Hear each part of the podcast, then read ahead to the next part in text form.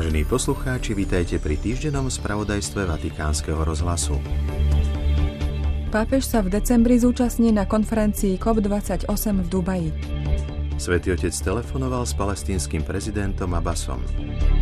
Slovenskí biskupy prídu v júni do Vatikánu na návštevu Adlimina Apostolorum. Prehľad cirkevného diania 7 dní vo Vatikáne a vo svete vám v 10 minútach prinášajú Zuzana Klimanová a Martin Jarábek.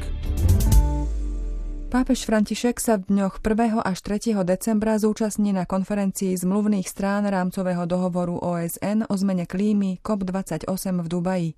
Svetý otec prijal pozvanie prezidenta Spojených arabských emirátov šejka Mohameda bin Zajeda al Nahyana.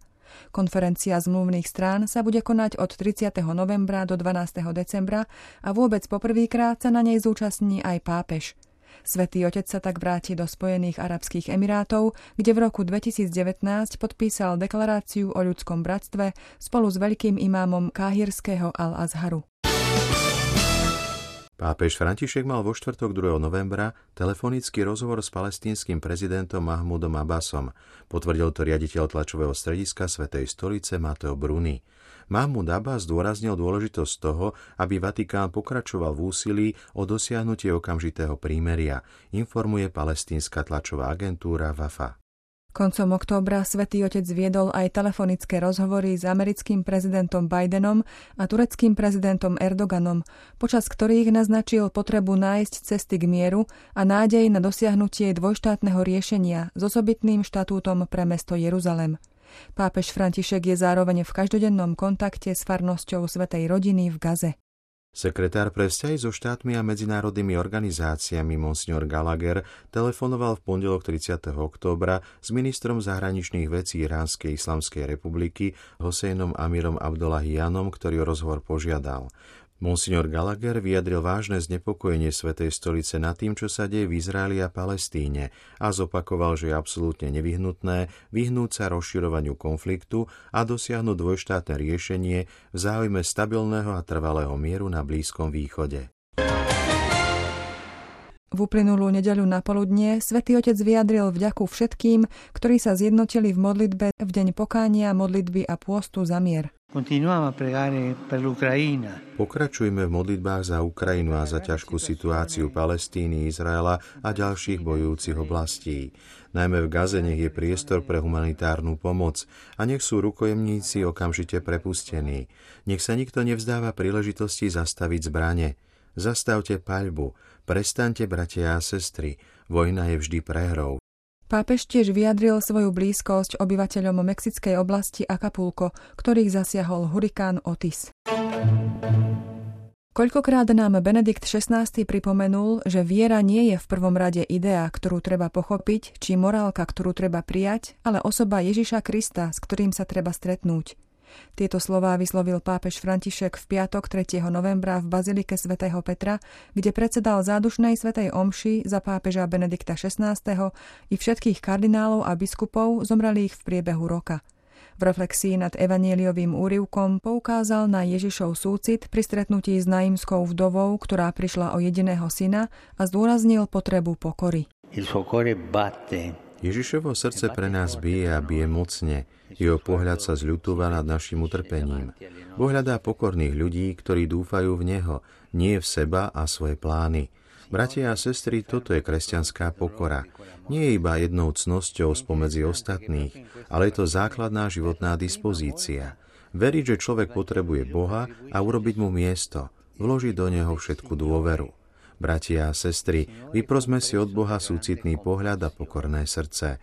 Neúnavne o to prosme, lebo práve na ceste súcitu a pokory nám Pán dáva svoj život, ktorý výťazí nad smrťou.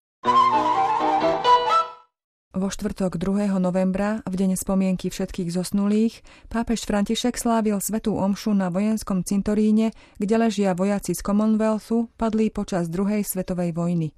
V homílii okrem iného povedal Musel som myslieť na dnešné vojny. Je veľa mŕtvych. Uchovávajme si spomienku na zosnulých s nádejou a prosme pána o mier, aby sa už ľudia vo vojnách nezabíjali. Zomiera veľa nevinných, je mnoho vojakov, ktorí obetujú svoje životy. Vojny sú vždy zlyhaním, vždy. Na slávno všetkých svetých v stredu 1. novembra sa pápež napoludne s veriacimi modlil aniel pána. V zamyslení hovoril o svetosti ako darej ceste. Svetosť je Boží dar, ktorý sme dostali pri krste. Ak mu dovolíme rásť, môže úplne zmeniť náš život.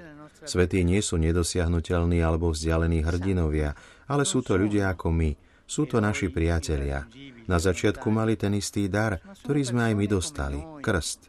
Sú to naši starší bratia a sestry, na ktorých sa môžeme vždy spoľahnúť. V ich životoch nachádzame príklad, v ich modlitbách dostávame pomoc a priateľstvo. S nimi sme spojení putom bratskej lásky.